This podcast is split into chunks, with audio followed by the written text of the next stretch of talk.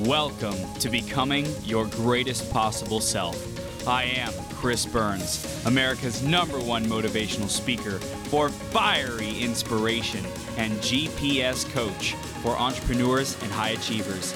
Each episode, we interview leaders and great role models who make a massive impact in the world to help you master yourself, take courageous action, and make every day your best day ever.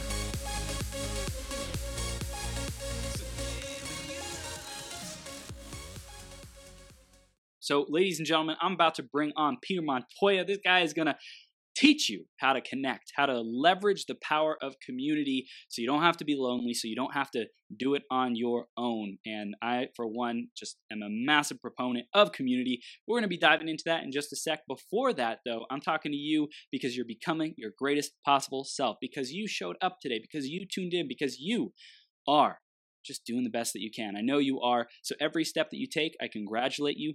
Find those coaches, those mentors, those com- those communities like Thrive Union and Peter who are about to come on. Find the places and sources of inspiration that keep you going, that keep you fired up, that keep you from taking yourself out of the race. I think that's one of the biggest things that stops people from success is uh, just getting knocked off the track and then staying down longer than the other people who have that support, who have that coaching and mentorship and community to help them get back up faster and get back into the race, get back into the under the court, under the field, and keep playing the game. So thank you for being here. Stay plugged in. Next up is going to be the iTunes review of the week. This week it's by C.A. Cleary, who says, valuable and entertaining content. It's obvious that Chris really cares about becoming his best self and helping others to do the same. He listens well, asks thoughtful questions, and highlights action steps his audience can take for personal and professional development. His energy and enthusiasm make the, his interviews not only interesting, but enjoyable to listen to. C.A. Cleary, thank you so much for sharing that review with us. If you have a review that you'd like to leave to let us know what you love, what you want to see more of, and how we can improve the greatest possible self marathon and podcast for you. Go to beyourgps.com forward slash iTunes or search greatest possible self on the Apple Podcast Store and give us a review there. Thank you in advance for doing that. I'm going to introduce Peter in just a second here. Before that, grab a piece of paper, grab a pen, be ready to take notes. This is going to be a powerful conversation to get you reconnected with your greatest possible self, with community, and the power that community has to help you achieve anything you desire. So definitely stick around all the way through to the end because one of these ideas has the power to change everything for you.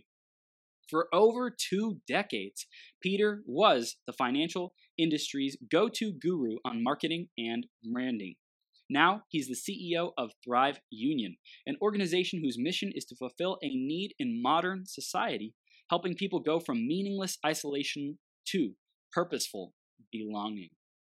Though Peter struggled through school with undiagnosed ADHD, he was admitted to and graduated from the University of California, Irvine in political science. Post college, he became a traveling speaker and salesman, chalking up over 3,000 presentations and living in over 22 major cities. Peter went on to found a successful advertising agency and software platform dedicated to financial service professionals. He quickly became the industry guru, writing numerous books, including one of his best selling works, The Brand Called You. Peter is a truly fascinating and multifaceted guy. With decades of experience in speaking to audiences about his business knowledge, inspirational journey, and human behavioral insight, he now pursues his passion for empowerment and community building, shedding light on society's growing loneliness epidemic through his visionary organization, Thrive Union. And we are going to rock the house today with Peter Montoya. Peter, you ready to rock the house, sir? Chris, I'm thrilled to be here, Marathon Man. Thank you, man. I am having a blast. We're going to dive right into the theme of today, Peter, which is the power of progression. What does that mean for you, Peter? You know, uh, every single day you want to make a, a, one more step in the direction you want to head. Uh, as an entrepreneur, what an entrepreneur the major dis- difference between an entrepreneur and a business owner is business owners are largely recreating businesses that already exist. Mm. So if you want to be a dry cleaner or a chiropractor or uh, change mufflers, there's a thousand other businesses like that. Yep. What entrepreneurs largely do is they create businesses based on needs in the marketplace, but no business model actually exists. Mm. So an entrepreneur usually has an idea where they're headed. They know what their true north is, Mm. but they don't know exactly how to get there. So they start, uh, you know, always taking a step in the direction you want to head towards your goals. What I used to do, but as you get closer to the mountain, you'll find out there's lots of different ways, paths to take. And you're never quite sure which is the right one to get you over those mountains, through the valleys, uh, and to uh, the mission where you want to go. So uh, progression is all about continuing taking steps every single day in the direction where you want to head. I love it. I love the the analogy of that adventure of going over the mountains, the forest, the, the lakes, the rivers, the sea, the ocean, all of it. Like to get to where you want to go, you got a direction. You got the compass point pointed in that direction, but you never know what is going to come up along the journey. You just get to keep showing up and and taking one step at a time, man. I, I I see that you've done that over the course of your career. Like everything was just, hey, what's the next step? How can I serve people? How can I serve businesses? And today you're really focusing on community and building that community. So just in an overview, tell us about what you stand for with Thrive Union, especially, and then we'll go back into your journey, man. Um, my, my, mission uh, in life is really clear, and it actually is the mission of our organization as well. Uh, there's three things that really get me excited and get me up in the morning. Number one is seeing people transform. Mm. So I've been on a 50 year journey of transformation, and I'm very different now from the person that I ever, ever, ever was. Uh, because I've been a lifelong learner and uh, engaged in lifelong transformation. And nothing is more exciting uh, than being around people who are actually transforming on a daily basis. So I get really excited by seeing people. Uh, number two, I get really excited by seeing people connect, mm. especially in this incredibly isolated world. When people meet other people and they spark that unique spirit of connection, uh, and they actually get engaged and their eyes light up, that really turns me on. Uh, and number three is perpetuating um, our species.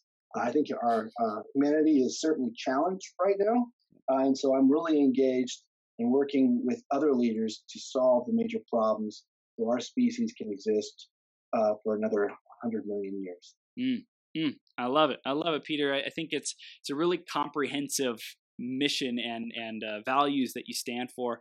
I love that it's a, a, global. Hey, we want everyone to be healthier, wealthier, wiser, to be the best selves that they can be, so we can live longer, be the best human species we can be, and then down to seeing people light up like one on one, seeing them transform, seeing them grow, seeing them become the best version of themselves. So I want to go back into your journey and talk about being a, a traveling salesman and a speaker, where you got started, man. Tell us a little bit more about that after you graduated with a political focus focus. Tell us how how did that transition happen? When you graduate with a degree in political science, you only really have three career choices. Uh, your first choice is to go to law school, but I just didn't have the discipline with my ADHD. I didn't have any medication; it was undiagnosed. Uh, the second choice is to go into sales. That's your second choice. and your third choice is uh, food services. You can be a, a bartender or a waiter or something like that uh, and I chose uh, sales coming out of college. I love it, man. So, about the beginning of, of your sales journey, what were some of the biggest lessons you learned, milestones you hit that, that helped you grow into your greatest possible self? Um, you know, I was not a natural born salesperson, and I was uh, even harder than that. I was a um, traveling salesperson slash speaker. Mm. I got a job working for the biggest motivational speakers in the world. As a matter of fact, my um, first job was an administrative assistant from a, a, friend we share on Facebook named Wajid Salam. Mm. Wajid Salam was my first boss. Yep. Uh, and I was uh, his uh, assistant, and I scheduled appointments for him and helped him run his all his sales. Wow. And then after about four or five months, I got a job as being as my being a salesperson, and more or less, I had to do ten to fifteen presentations in offices every single week, and uh, speak to five to 30 salespeople. All of them were way older and more experienced than I was, and do my darndest to actually sell them tickets to go see a motivational speaker. So, you know, number one, probably most important, I learned the incredible um, how important grit is, which mm-hmm. is you just don't give up. And you know, you can also define grit as willpower. Mm-hmm. And so, you know, every day I would get up and get in front of an audience who scared the bejesus out of me. I didn't. I was 23 or 24 years old, and they were in their 40s I was really intimidated, but I just had to kind of bring forth uh, the best I possibly could, no matter how I was feeling. Uh, and then number two, I also learned how important hard work and discipline is. Uh, I really worked my tail off. I started to work at eight o'clock in the morning and worked till six o'clock at night, uh, five and six days a week. I was always working. So yeah, sales, if you're doing it right, is a really hard job. Mm man and that's that's like to to create that level of impact and success i think we all want to achieve it but what are we willing to invest to be able to get there? I think uh, today's uh, especially today instant gratification is a big thing and i know for you like having undiagnosed adhd like uh, that, that must have been a challenge you're like uh, all these shiny objects all the desire to go do something else than rather than stay focused and stay on that that path must have been a great character building process for you just to have to to create that discipline, man. so ADHD, uh, everyone thinks it means they have no focus. Uh-huh. Uh, what ADHD actually means is they have uneven focus. Either I have mm. incredible focus, hyper focus, or no focus. Wow. So, and the you know the ADHD, the hyperactivity part means I got really high energy. Mm. So in school is always really hard for me. Being in a classroom still today is one of the hardest modalities for me to, to learn in. Mm-hmm. Uh, but once I graduated from college and got into the workforce, I found work super interesting. And so I had no problem sitting before, you know, at my desk working for 12 hours a day without taking a breath. And I had always the energy and the stamina to do it. So they guesstimate upwards of 25 or 30% of all entrepreneurs have an ADHD. So it is a, blessing and a curse. Wow, I didn't I didn't notice that. I, I thought that ADD and ADHD were similar similar diagnoses, but it's definitely not the same thing. That's great, great correction, man. Thank you. Um, so you went through and you created success in sales, and then you got into uh, business consulting, building brands. Tell us a little bit more about that, man. How did that transition come about? Yeah, I, I, was more or less in direct in straight sales, uh, working for different uh, sales trainers, marketing companies, and I was always an average salesperson. There are other people who I've worked with who are far better salesmen than I am. Uh, I just worked really hard at it. Mm-hmm. When you're pretty average at sales, you want to get better at marketing and branding. Mm. Your marketing and branding is done really well. The sales become automatic. So I read every single book under the sun on marketing and branding. I really loved Al Ries, Jack Trout's books, mm. Irrefutable Laws of Marketing and Branding. I read all of those books, consumed them. I loved uh, Jay Abraham's books, all the direct response books that I read, Dan Kennedy, uh, and they really uh, helped me understand marketing and branding better. So I was working for an advertising agency specializing in realtors.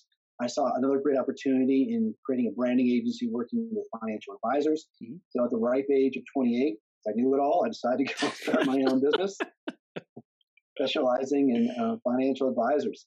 Uh, and once again, I, I, you know didn't have any clients, didn't know the business, didn't know the language. Uh, I had not even a foothold in the business, uh, but I just brought to it, you know, uh, unbelievable hard work. I worked, you know, 10 and 12 hours a day I cold called all day long until I got my first speeches in financial services, mm. uh, and then finally started building a name for myself. Mm. Tell us about the, the beginning of that. What what did you need to have in place so that people were willing to give you the time of day? Uh, I was always the person who um, jumped out of the airplane and then built the parachute on the way down. so I built things as I needed to in order to get the job done. Yeah. Uh, and that's one of my um, one of my uh, specialties as an entrepreneur, especially as I've bootstrapped all of my businesses. I've always tried to figure out, you know, what is the least amount that has to get done, you know, from point A to point B. And I didn't pay on any, any attention, anything superfluous. I only focus on what really needed to get done. How do I mm. move the ball down the field? Okay. It's one of the most important questions that I ask. I got it plastered on my desk right here. What is the most effective time of your use right most effective use of your time right now. Mm. It's on my desk. I look at it all the time, and every once in a while, when I'm in the fury of phone calls and emails and people are, I got kids coming in out of my office, and I kind of get that moment where you're just kind of you're busy doing stuff, but you're not really getting anything done. Mm. I go back and look at that question, and it always directs me to my highest, most most important tasks. Mm. Um, so you know, I started booking speeches, and then I went on speeches, and I sold advertising services. Uh, we meeting, we developed logos and brochures. Then I came back to the office and I started uh, with the sales, and I started hiring uh, contractors to do the work, and then I did the account executive to do the work mm. and deliver the work. And so I was always selling it and then figuring out how to fulfill it uh, for years. Yeah. Well, I, I, hear the transition as well from selling, which is you're you're you're not really relying on a team underneath you to help you do your work and deliver your mission and purpose. And then when you created your own company and started doing these services for financial professionals, then you're like, hey, I got I get to put a team in place to help me stay in my genius zone and be the most effective at using the time that I have. Yeah, and I've always been a command and control entrepreneur. Um, and so I've always figured out who are the right people to help me leverage myself in the things I don't do well so I can do more of what I do well. So whenever I've been in sales or, my, or I've had three different companies, uh, and I've always been the number one salesperson in every single one of my own companies, as in most um, most entrepreneurs are, the number one champion of their own companies. Yeah. So community. When did you say I know community is the the thing that is so important for me to be a champion for? When did that happen? So I've been a. Uh, it's going to sound like a, a, tangent, but actually, it's going to get me to where we want to go. Okay. Uh, I've been a personal development junkie since I was 18 or 19 years old. I've read uh, every single uh, self-help, psychology, marketing, branding, leadership book you can possibly imagine. I've been to every single course uh, under the sun, and it's completely transformed me. Yeah. And um, what is really one of the threads that kind of runs through uh, all personal development versus the prosperity doctrine, just mm. the lie that if you're successful, you'll be happy. That's one of the major lies that kind of is a thread mm. through it mm. all. And the second one is, you know, you don't need anybody else. You know, you can be hyper individualistic, which is certainly true. I was hyper individualistic. I drove my companies to success. I had hundreds of friends, but they were all located across the country. And they were all disparate. And I don't mean desperate, I mean disparate, which means they didn't know each other. Mm. So when I sold my business in 2018, I kind of still felt this even whole Had a wonderful relationship with my new wife, and you might see her head bobbing in the back of the frame here. Uh, I've got, there she is. Uh, I've got, you know, two two uh, organic kids and three more bonus kids and an extended family who I love so much, but I still kind of felt this hole. Uh, and I was I was I was at lunch with a really good friend of mine named Bart Campolo, and I was kind of explaining my ache, and he goes, "Yeah, Peter, what you're missing is community."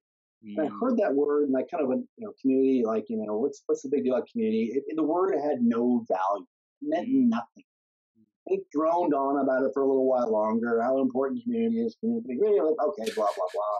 This is his hobby horse. He loves community, whatever. Mm. A month or so later, I was out with my wife and uh, her uh, parents, my my parents-in-law, and they were convening a group of their friends who had been together for 30 years. Mm. There were about 30 of them, 15 couples who had been together for 30 years. They wow. raised kids and started their businesses and retired and sent kids off and had with empty nesters. They've been through all those major life stages together. It's like, oh my gosh, I don't have that.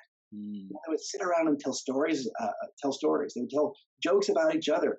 It was amazing when they uh, told stories about each other, and sometimes it was done with very playful teasing the person who was in the barrel didn't wasn't embarrassed. They weren't you know feeling shell shocked or attacked.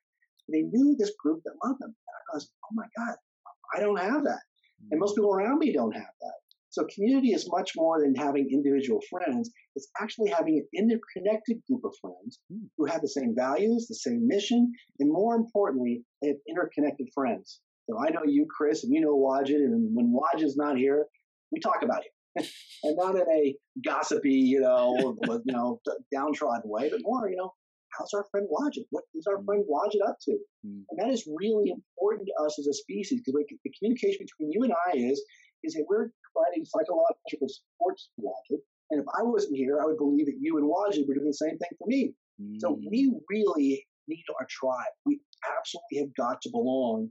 And it's what's now showing up in the data is we're more isolated than ever. And and so you created success and you did a lot as that command and control style like hey I'm going to get it done.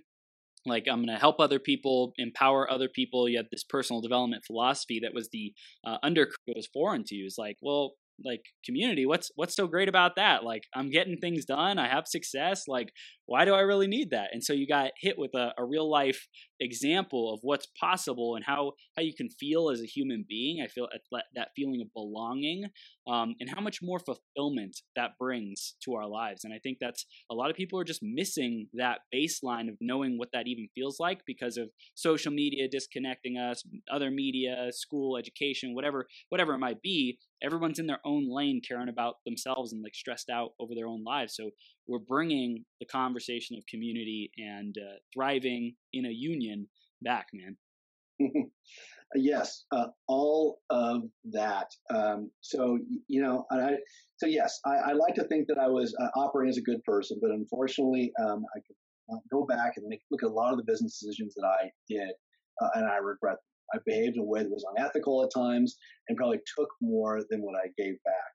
Uh, it's not how I operate now, uh, but at the time when I was climbing the ladder of success, trying to achieve, and especially doing so with so little so little money, uh, you know, I cut corners along the way in, in ways that I wish that I hadn't. Fortunately, my clients were all left whole, my debtors were all left whole, uh, but I'm sure I have some wreckage along the way um, year. Very different than I'm operating this now. I really operate in a way that's holistic, and it's got to be win-win.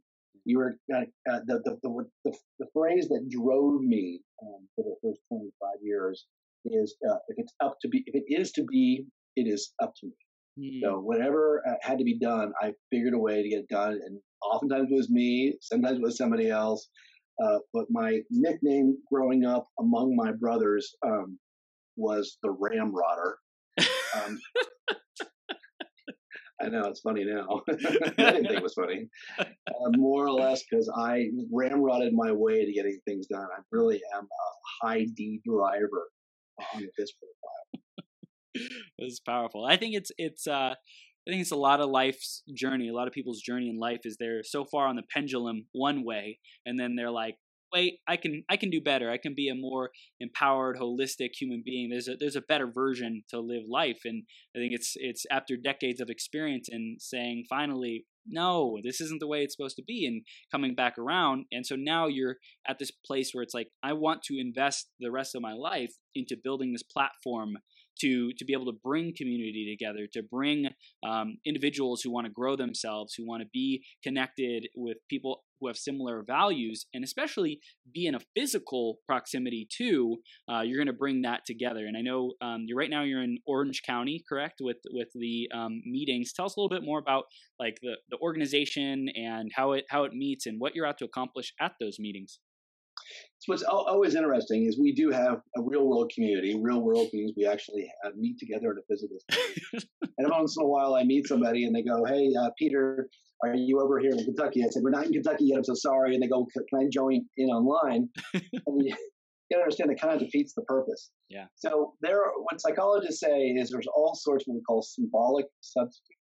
And symbolic substitutes are things that make us think we're getting what we need mm. without actually fulfilling the purpose. So for some people, you know, uh, adult movies might be a, sub, a symbolic substitute for a real relationship. Mm. Pets, I love dogs, I love cats, but they once again are a symbolic substitute for a mature, high character, uh, building uh, interpersonal relationship. Wow. You might say, well, you know, I really love my entertainment. People are watching more minutes now on their cellular devices uh, than they are spending with friends. People spend upwards of three or, or four hours a day on their cell phones and less than 30 minutes a day socializing. Uh, so they think that the phone is a substitute for personal connections, and it's not. Mm. So we as human beings are incredible social creatures. All mammals are social creatures, except the honey badger. He just doesn't care. uh, but all of us are social creatures, and we mammals are the most, sorry, uh, human beings are the most social creature. And we really have got to have these tight knit, interconnected communities. Every once in a while, I run into somebody, they go, Well, Peter, I'm an introvert, or I have social anxiety. And so it's different for me. It's possible, hmm. but it's not likely. There are some outliers, but even social, even introverts, uh, they need real connections with human beings. They need them on different terms than extroverts do, but they still need those connections. So Thrive Union is a real world community. We have meetings two or three times a week. we People call a big tent meeting, which is almost like a Personal Development Church on Sunday from 11 to 1. Uh, we usually have a documentary discussion night. We have game nights. We have supper clubs. And we have parties. So there's probably about 10 or 12 meetings uh, every single month. We'll get together and connect in a real way. Yeah. How does how does someone know if they're a good fit to to be a part of this organization and community? So we have a really uh, wide and diverse uh, group. Our, our, people are as young as 25 and as old as 85 and everywhere in between. Uh, our people are usually uh, highly educated, uh, usually very open-minded, uh, and usually fairly curious is kind of our psychological profile for our group. But when you come to our group, I'm so incredibly proud, proud because we're not religious, we're not political, uh, and we have every single possible demographic represented here in the United States in our audience. every ethnicity, every religion, every political background, and we come together in some really unique, we connect as human beings. Very unusual thing in the society today. It's so incredibly divisive. Yeah, yeah, and I think that's that's important. I wanted to speak about the the separation, the isolation in individuals' lives as well as in the country. And what do you see as the the impact of that? I know you shared some statistics with us already. Is there anything else you wanted to speak on around that? Yeah, let me actually take a one step back and give you a little more background. Sure. So Harvard uh, University has been running the longest longevity study uh, in uh, in existence. It started in the 1930s about 400 men 21 years old back in the mid 1930s. These 400 men were, uh, some of them were from Harvard, from upper class, well educated families. Mm-hmm. And a lot of the young men uh, were from South, uh, South Boston, what they call South. Mm-hmm. Um, they looked at every single measurement you possibly could with these, these men. They looked at economic background, education. They looked at what the jobs they had when they got married. They looked at diet, looked at activities. It was incredibly uh, wide breadth study. Um, and a lot of these young men, when they graduated Harvard, when they left their, their homes, they went became bricklayer, bricklayers, lawyers, politicians, went to World War II or died there, became alcoholics, became fathers, became members of their community. Even one became president of the United States, and one became Secretary of State. It was an incredibly diverse group. So after 80 years of running the study, looking at every single factor you could possibly imagine, mm-hmm. uh, what is the number one factor if you want to live a longer, happier, healthier life with better brain function? What is the number one factor?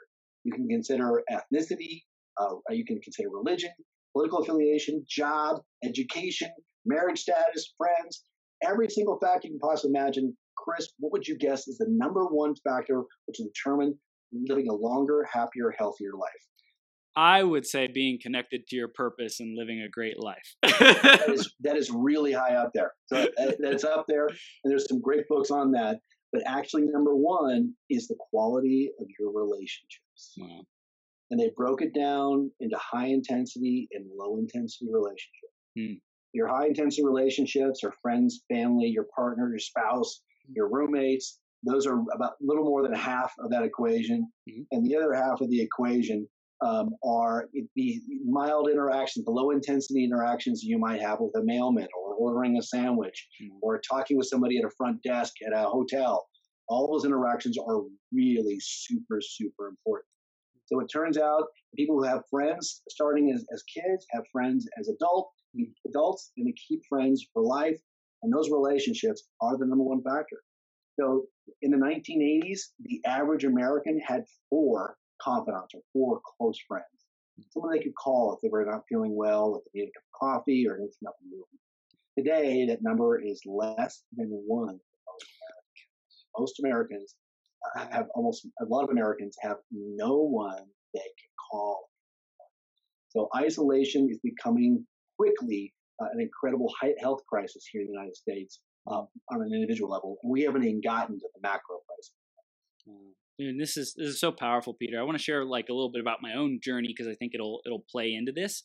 With um, yeah, I was at I was on a, a, cruise about a couple months ago, and something I noticed after reflecting back is like I didn't have any desire to uh, go and communicate with strangers, random people on on the cruise. You know, I was just like in my own zone and isolated myself to to study, to do personal development, and even when I went to seminars and things like that, I would connect with people there, but not much follow up would happen outside of that. And then a lot of my friends who I had in high school, I didn't keep strong relationships with with the majority of them um, for for years. You know, like I they just kind of were there when I was there in high school, and I felt like my interests, my values of personal development, professional development, and my growth it was it like deviated. So i had almost had this this reason this this justification of why okay well there's no longer a reason for us to stay connected or it's not a priority to uh to be there with them. And i just noticed like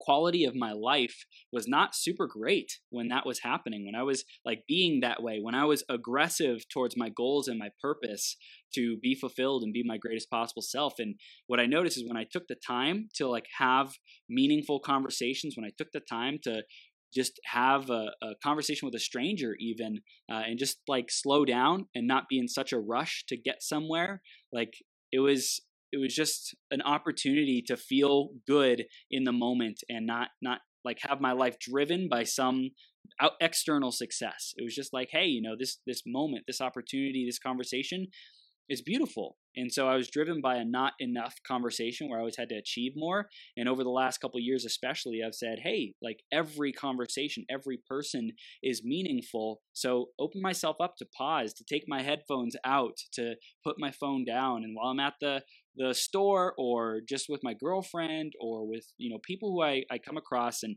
uh, just take the time to to really appreciate and be grateful for that conversation and care enough to not rush through it but just be there man. Yeah being present like that like you're doing is really really important and i really applaud you for figuring out that, that distinction because most people don't. Um, so you know uh, i too am an absolute knowledge carnivore. I, listen to podcasts an hour, two, three hours a day. Yep. Uh, I love to read. I love watching educational videos on YouTube. Mm-hmm. So I absolutely consume uh, new information, voracious uh, uh, like that. And here's the thing with me: it's it's my safe place. It's mm-hmm. easy to go to. Mm-hmm. It's completely and totally risk free. Yeah. There is there's nothing that can go wrong with me. For me, I'm not risking anything. I'm not you know I'm growing, but not re- reaching in any way when I'm doing those and every single time that I have a, conversation with somebody, there's a potential goes wrong. I've had lots yep. of awkward, weird conversations that I just want to get out of. it's kind of the potpourri yeah. of humanity. Yeah. Uh, but yet, at the end of the day, those minutes you spend socializing, truly present, connecting with somebody are really, really good. For me, what I found is I got myself really into this vicious cycle of contempt. And that uh, I would go into a room I would basically start this awful dialogue in the back of my head. Mm-hmm. No one cares that I'm here. No one wants to talk to me. Um, I could leave right now and no one knows the difference. I can sit on the back.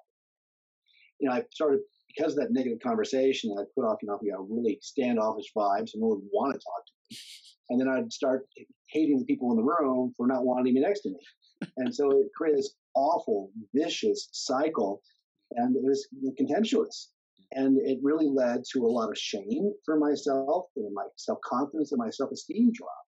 So I really had to stop that behavior um, in order to get myself back engaged with people. And I can't tell you how miraculous that it was. Mm. Being part of the community, actually forcing yourself to actually connect with people on a regular basis.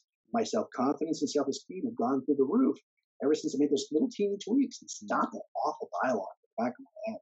Yeah, and I, I love as well the frequency with which you meet with your community because for me, I really found like a sense of belonging when I was in Toastmasters. I was in it for about two years, and I went. Excellent. We had Sunday meetings for two hours every Sunday meeting, right? At like five thirty p.m. And it was just a really great opportunity for me to build consistency and build these relationships with people yeah. who had similar values uh, to me. They wanted to grow. They wanted to be their the best communication special or communication selves, leader selves that they could be. And so that was really valuable for me to, to do that. But then I, I left that and I said, well, I'm going to go do higher levels of, of personal development, professional development. And I felt like I, I retreated, you know, I retracted and, and isolated myself.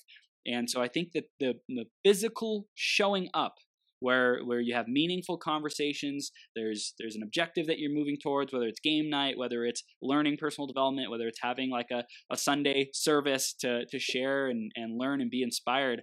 I think that showing up is so important, man. And the reason is uh, psychologists and neurosurgeons think there's little neurons called mirror neurons that mm. only get triggered when we're, when we're actually face to face. Mm. So it's certainly possible that over a call like this, when I'm seeing you and you're seeing me, that we can get that little bit of a buzz. A little bit. Nothing like being at a party yeah. or being at a course when you really find someone who you really connect with and you're fully firing on all cylinders. You feel like this is a brother or a sister from another mother, yep. and we I belong with this person. That's when your mirror neurons your uh, adrenaline, your oxytocin is flowing through your body, and that is really healthy, good stuff. That's what we need on a regular basis. Yeah. So there's one, there's actually two things I could probably, I, probably ask for all of the participants on the. First one would be, is get yourself out and start socializing for at least an hour a day. It's a coffee, a lunch, or dinner with no other purpose than just to be with the other person who you are with. Wow. Want to tell me you don't have time the data tells us elsewise that you're spending three to four hours a day in front of screens. Uh, those screens are really killing you, literally. Yeah. And so, like the the best thing we could do is put a block in our calendar of having that face to face time with someone. If if it's like this is this is important, it'll literally change our health. It'll change our mindset, change how we view the life, um, and to make that a priority because I know a lot of us want to just get more done. We want to go achieve. We want to impact people's lives. We want to even be in the best shape of our lives, be in the best health of our lives. So to just be with that person and say, hey, this is a priority, this is a value for me to socialize, to build connections, to build relationships, build friendships. I think that's that's such a um, reminder to our our body, our, our conscious, our everything, conscious and subconscious, that this is important to me, and so our life starts to shape completely different, man there is literally nothing more valuable you can do besides obviously eating, sleeping, and breathing. Behind that is going out and having good social quality con- contact uh, a couple times a week. I schedule lunches and dinners uh, every single week because uh, mm. I love people, first of all. Uh, and second of all, it's really important to my health and theirs. Yeah. I've thought about doing like um, men's dinners here in Vegas. I'm curious what your thoughts are on, yeah, like bringing. But what about bringing in business conversation into that? Is that is that okay or it's still sure. good, right? I would do both. Yeah. yeah, I've been involved in many different masterminds and all sorts of different CEO groups, and almost always they've been blended. We talk mm-hmm. about business and we talk about personal. And uh, you know the stories that I've heard um, coming from other business leaders they have the same problems everybody else does marriage issues, children issues, yeah. estates, wills, dying parents, motivation issues, health mm. issues. Uh, all that stuff is important. So, you know, a lot of us would like to think that, you know, we leave our personal lives door when we go to work, but we just don't. Mm. So, yeah, I, I, like really holistic, uh, whole conversations that are be had at meetings like that. Yeah you have a, a, community in Orange County, and I know you're expanding that. You want you want chapters all around the world, or I don't know if it's chapters is the specific word, yeah. but you want yes, locations and meeting groups all around the world. Um, how can how can people get involved? How can they help accelerate this process and bring more of these this spirit to their location, their lo- their local uh, cities? So first of all, we have an amazing YouTube channel. Uh, go to thrive, you know, youtube.com slash thrive union youtube.com slash thrive union. And every single week, we're putting out a different video as part of our life school. Uh, these videos are only five minutes. They're animated and they're highly educational and very entertaining. And they more or less explain every topic which you've heard of, but maybe not have really thought of that much before. Hmm. We dive into topics like absent responsibility and empathy and boundaries, mm. how to have a hard conversation, we really want our videos to be really substantive. There's a lot of good ideas packed into every single one. Yeah. We want to be pragmatic, so we'll have a couple ideas they can take away. And that life school alone, if all someone did is watch all of our videos, their lives would be transformed just from that. But from that, when we're opening up new chapters, we'll be broadcasting when we're looking for new members in different cities through there. So I would highly recommend they start there, subscribe to that channel, click the like and notification bell. And they can also visit our website, which is thriveunion.org. Excuse me, thriveunion.org, mm-hmm. and uh, fill out their contact information with their zip code. And we're ready to open a new city in their area. They'll be the first to know. That's awesome, man. That's awesome. I, I, love that you're building the online portion and doing these videos and making it like educational and uh, engaging, keeping it short because a lot of people are number one busy, but also it's, it's like living that principle of, hey, we want you to rather go be with people, go have conversations, go spend times with spend time with friends and keep learning this stuff but hey we're not going to take up too much of your time. So learn this this like daily tidbit or weekly tidbit and then go out and, and build those social relationships. I hear that you're really practicing what you're sharing here with our audience man. It's awesome. Thank you. Yeah. Yeah it's great. Super super cool. So with the the youtube channel i, I want to dive into that. Um, when you set out to start this YouTube channel, what was what was your vision? Did you want people all over the world to access it? Did you want to make it bite sized? Like what what are your priorities with with building that platform?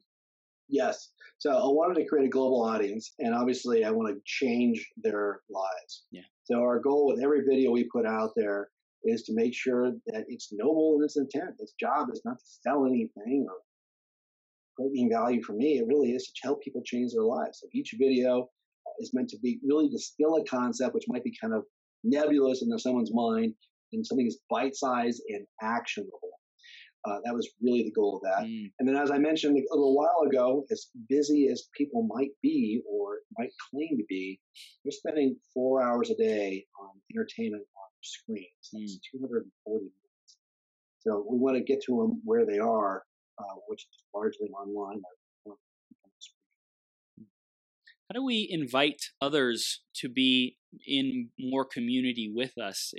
Is it is it as easy as saying hey come come to a dinner with me what what kind of reservations or hesitations might people have in getting engaged in more community? It is breaking the ha- hard habit of being alone. Mm. and so most people have become and suffer from what i call isolation sickness mm. which means they're so lonely they forgot that they're lonely and they're just used to being alone so loneliness is a pain, just like being too hot, too cold, or hungry. Loneliness is a pain to our body, to our, our psyche, telling us that we need to be connected. And some people get so numb to that, they have this high anxiety, they have a hard time being around um, other people. So it's one of the strangest things is uh, the more we need other people, the higher our anxiety is, wow. and it makes us much more skeptical about groups. So my hope is to educate people about that, to really challenge them to get out and get into community, because uh, being isolated is literally killing. Powerful. You mentioned about the um, the success doctrine earlier, like oh, if yeah. we create success, financial prosperity, prosperity doctrine, create that um, success externally, then that will fulfill us. And there's also a fulfillment doctrine. Can you tell us a little, little bit about that distinction? Yeah. So, you know, I bought into the prosperity doctrine hook, line, and sinker, and I really thought it was the key to happiness. The prosperity doctrine most likely started with a very famous speech back in the late 1800s and early 1900s. The speech was called Acres Full of Diamonds. Mm. Have you heard of that speech before? Russell Conwell? Yeah, Russell Conwell. Mm. So, more or less tells the story of a poor farmer out in South Africa who heard stories. He was a dirt farmer who was basically scraping dirt all day long, and hear all these stories about people finding getting riches uh, through uh, diamond mines. So he decided to sell his farm and go off and find a diamond mine. But obviously, he died uh, broke. Um, but he died. He died broke. Mm-hmm. But the farmer who bought his uh, farm was out there working it every single day, and he discovered those clumps weren't just clumps; they were actually diamonds. And it turned out to be one of the largest diamond mines in all of Africa. So the moral of the story was is there's actually riches in your backyard. Now this mm. came, the story came to us at a very important time in our collective psychological development or cultural development. Because up until that time, most people being devout Christians really believed that they had to be poor in order to be pious. Mm. If they want to be closer to God, they thought they had to be poor. But the speech told people was it was okay to be rich.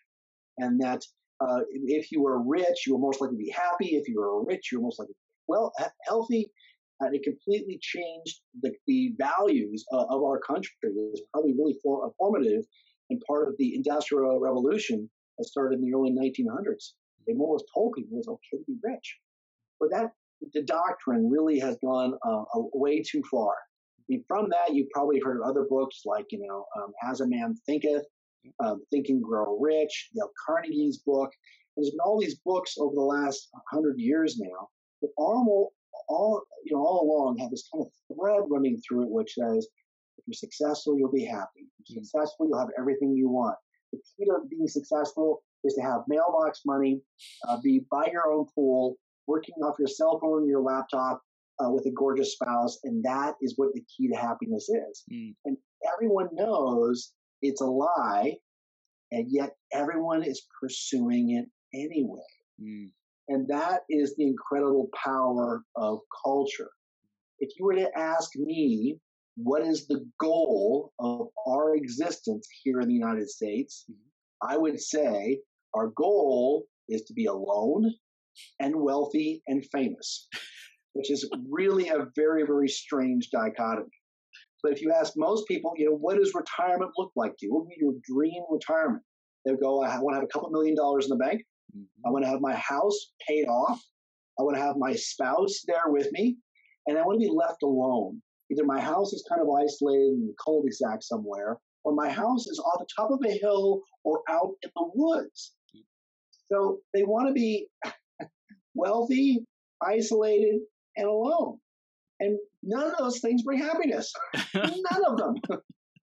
it is the exact opposite of what makes us happy. And the, the data tells us that over and over and over again. So there's a really fantastic book out there called The Blue Zones by Dan. Oh, I'm forgetting Dan's name right now. Hmm. You can look it up for me. Sure. Uh, and it more or less looked at four or five different blue zones around the world. Uh, and Butner, Butner is his name, Dan Buettner, uh, four or five zones around the world where these people were living regularly to being 100 years old. And not 100 years old and frail, but 100 years and active. Like they either had jobs or they were raising their great grandchildren or they were teaching school. Mm. And they looked at all the different factors. And the fact, one of the big keys was, is they had a purpose, which you mentioned earlier. A purpose is absolutely huge. And number two, they were highly involved in community. Mm. They had a group of friends around them. So it isn't living living rich and alone somewhere else. It is living with a purpose in a group of other people. That is key, uh, part and parcel to the fulfillment doctrine. So you can look at the school of positive psychology. You can look at the school of longevity. There's a ton of overlap. If you want to live a longer, happier, healthier life with better brain activity, and I'm not sure what more you want than that. If that's not what you want, I don't know what it is that you want. The key is you're absolutely right. Get a purpose and get a community. Yeah, I love it, Peter. This is great. Um, for people who are building a brand right now online, social media, and wanting to influence, inspire, empower the world, uh, what what do you think that they could be doing differently to create more community, to bring people together in more social settings? So, uh, first of all, I know I, I certainly understand the allure of what you and I are doing right here. You know, if Peter, you know, so Peter, we're using Skype. I can clock you in. We can get share some really great data. We can have a connection. You don't have to travel out here to Las Vegas. You don't have to rent a hotel. You don't have to, you know, do all these things in order to happen. And it's really low cost and easy. And there is an allure to that. And yes, we can use that. So technology is at its best when it is facilitating real world meetings. Mm. Technology is at its worst when it's keeping you from being engaged, the person who's sitting right next to you on your left or right.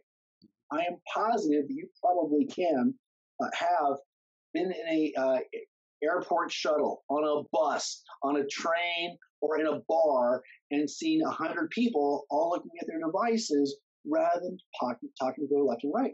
So I travel all out for business. I go into a lot of business bars and not you know clubbing bars or dive bars. These are the bars where business people go to get a drink and eat dinner after after a long day. Right. And, and ten years ago, everyone was talking to each other and or the bartender or the waiter. Yep. And they everyone is plastered to their phones. Mm. This is a sign of sickness, mm. but not of convenience. Wow. What we've been doing as a society is we've been trading community for convenience, and that convenience is killing us. Wow, I, I think that's that's really important to say. It's a sign of sickness and not convenience, because like we we think, oh, we're just we're wanting to be on our phones, we're not wanting to be productive and things like that, but we're not looking at hey, this is actually a, an illness, this is a dis-ease, this is creating disharmony and shortening people's lifespans, creating, you know, detriment to people being their best selves and, and living a fulfilled life. That's exactly correct. Is a sign of uh, a warning sign.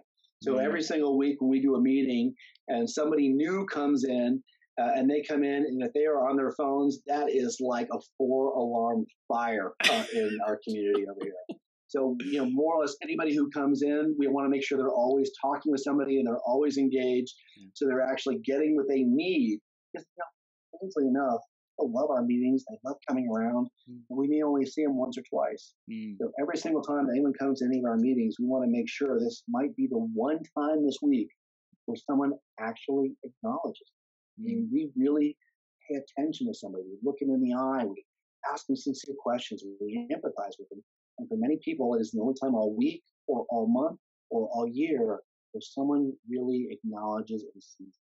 Mm. What uh, those questions? How can we how can we create more meaningful dialogue in the relationships that we already have? Let's say we have a spouse. Let's say we have business partner, friends.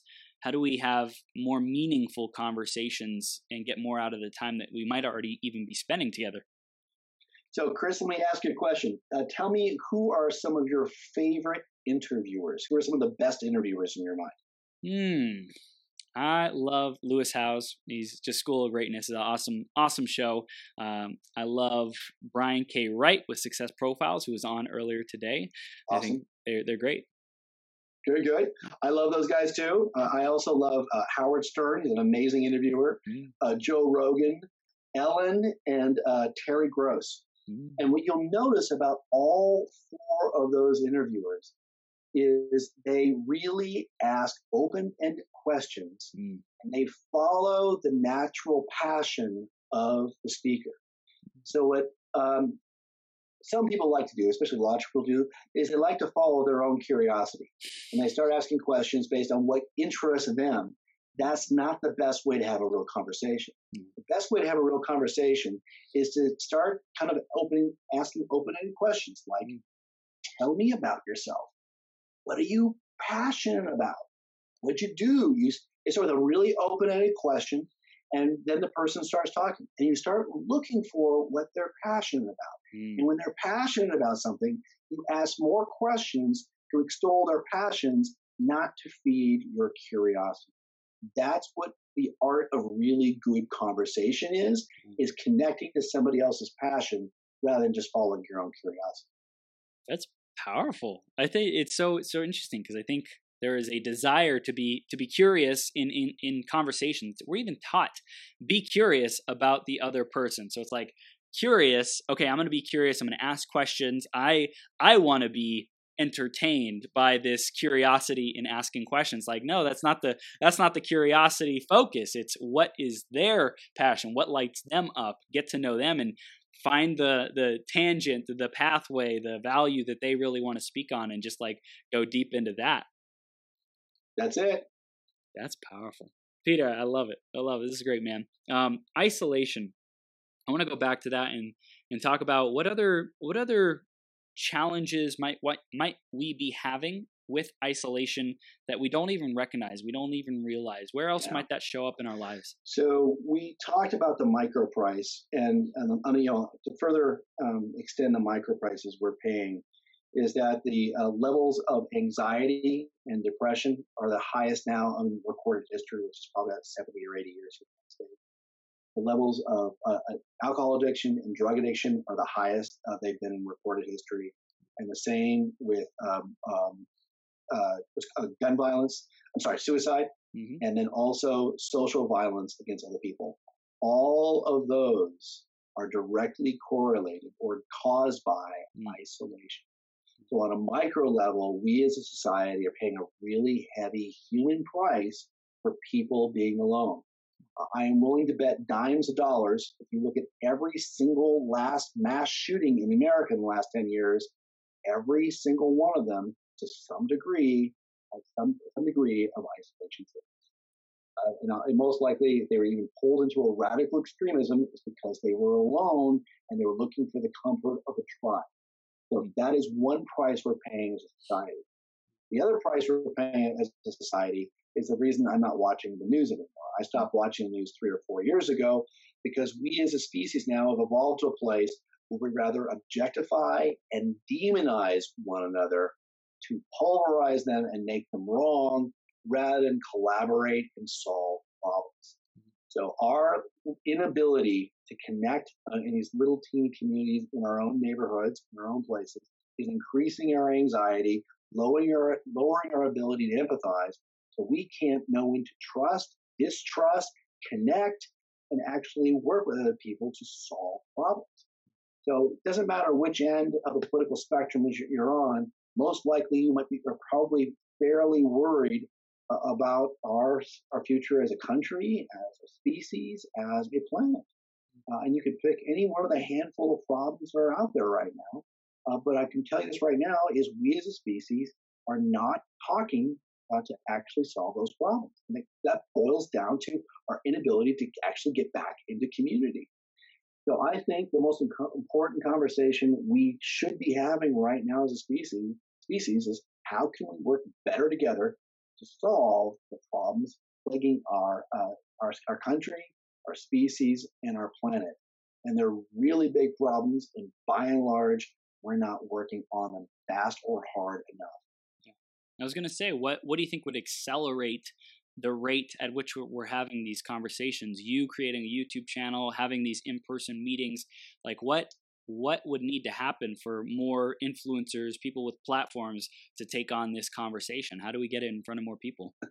you know, strangely enough, and this is going to sound really anathema to what I'm to, to, to the goal here, but I would imagine uh, actually if everyone's cell phones stopped working tomorrow, uh, we would probably have more connection and more community. Mm. You know, I love my cell phone. You know, I I adore my cell phone. It allows me to leverage my life, but you know, your cell phone really, once again, is only as good as it helps you get in connection with other people. And right now, I think most people's technology is actually a hindrance uh, in driving us to more isolation rather than more connection. So maybe we should blow up all the cell phones. That's powerful, man. I, I have a vision to create an augmented reality device which like overlays a game onto life so that we make better decisions and we're able to, to have fun with life more.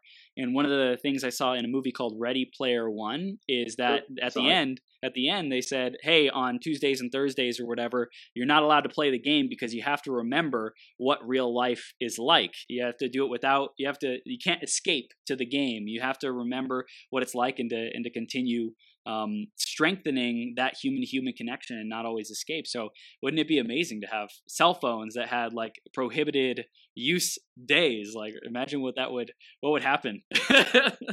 yeah. So let me show you a, a couple charts here right now. Yeah. So uh, this one here is a chart looking at uh, at teenagers. Is this showing up now on your yep, screen? Can yep, you see yep, it? All right. So this has uh, the black line is 12th graders, green one is 10th, and the red one is 8th graders and it shows the number of times teenagers were going out without their parents. So you look at it here from 1976 until about 2007, the average teenager was going out about almost three times a week. Hmm. Then in 2007, the iPhone was released, and look at the number of times the average teenager started going out with their friends. It plummeted from about two and a half down to about one and a half almost overnight. The iPhone was like a neutron bomb going off in our society. Wow. now, here's the more likely to, to feel lonely percentage of eighth graders, 10th, and 12th graders who agree or mostly agree with the statement I often feel left out of things or a lot. They were feeling that 26 or 25% of the time.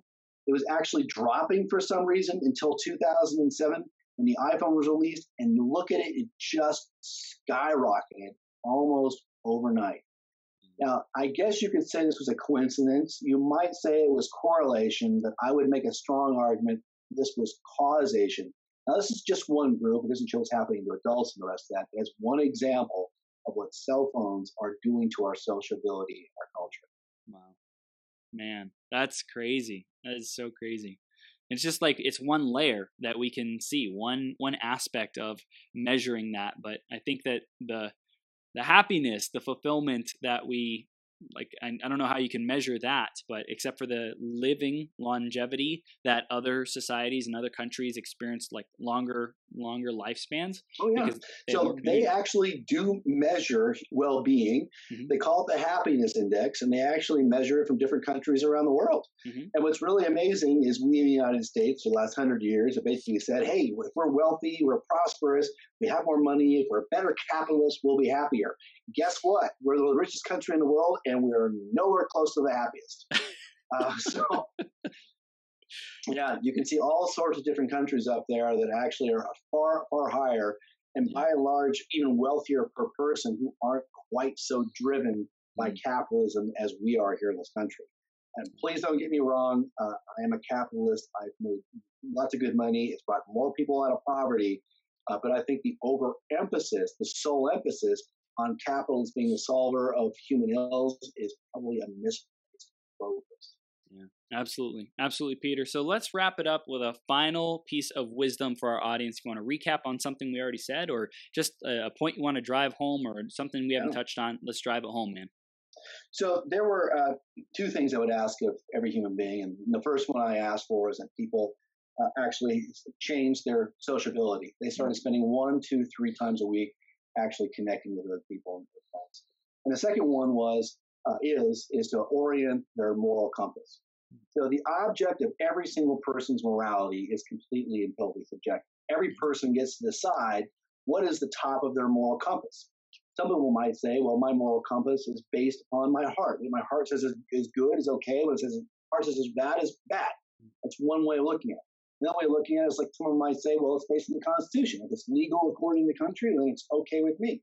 I, I would say that most people have their moral compass uh, based on personal prosperity. Like I mentioned earlier, I mm-hmm. think the goal of most Americans, whether they know it or not, is to be wealthy, um, healthy, and alone is the goal. So most people are really kind of geared toward this personal prosperity. Mm. And if I could make one request of every human being on the planet, they need to reorient their moral compass toward human well-being. Mm-hmm. Human well-being can actually be measured. But as soon as you reorient yourself around human well-being, maximizing your own flourishing uh, without hurting or hindering anybody else, it changes your life. You make far different decisions. You make decisions in jobs based on purpose. You make decisions on your free time based on connection. You make uh, decisions based on for your health, based on wellness, uh, rather just on pleasure. So when people's compasses are oriented around um, a personal enrichment, uh, they're usually engaged in pleasure-seeking activities. They want houses and cars and out to dinner and fancy clothes and vacations and isolation. Uh, and that's not the way to either uh, perpetuate our species uh, and or find fulfillment. Fulfillment comes from the things we've been talking about here today, which is purpose, relationships, fulfillment. Uh, that's that's powerful, man. I, I I don't think I've ever heard that. I, have heard a lot of things in personal development, but to shift the focus from prosperity and creating prosperity for oneself, which is great. It's great to make money. It's great to be wealthy. It's great to do all those things, and to shift that to well-being.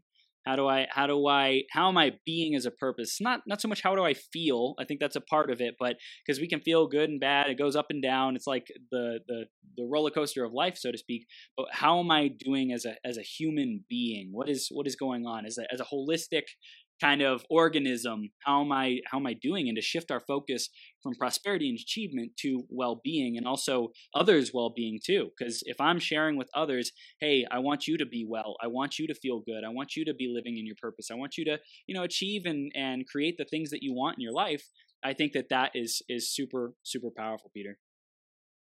Thank you yeah, that's that's a great great request. So change our sociability, social sociability, and then uh, go one to three times a week, hang out with some friends, meet up in person with people, and then also to shift our our focus, our GPS to human well-being. Peter, this has been a blast. How do people take those next steps with you? Remind them of the YouTube and the website one more time. Yeah, please come visit YouTube, which is youtube.com slash Thrive Union, youtube.com slash Thrive Union, and also our website, which is thriveunion.org. There's one thing you do is uh, subscribe to our YouTube channel. There's really amazing content on there. Awesome. Peter, thank you so much for being thank here, you, Chris, man. for all you're doing. Appreciate it. I appreciate you. you. All right. Have a great rest of your day, man. Take care. From the bottom of my heart, thank you for tuning in. Right now, we've reached the end of this episode, but this is the start of a whole new beginning. Each and every moment, you have an opportunity to rewrite your story. Right here, right now, decide and commit who you are going to be. Think about how you will use these ideas, wisdom, and inspiration to make the difference in your life. What actions will you take today and every day to step into your greatest possible self? Again, a big shout out to our sponsor, EmployeeEscapePlan.com. If you're committed to learning how to truly harness your abilities and passions to serve the people who are hungry and desperate for what you have to offer, make a great income off of your genius, or if you're ready to get more clients to pay you more money, head over to www.employeeescapeplan.com and let Joe know you were sent by Chris. Did you enjoy this episode? Let your friends know about it. Share the website, beyourgps.com, and send me some love on social media. If you want to clarify your vision, uncover blind spots, get more energy, tap into your flow, and take massive action, head over to beyourgps.com forward slash coaching to schedule some time into my calendar. Now, master yourself, create your reality, and make every day your best day ever.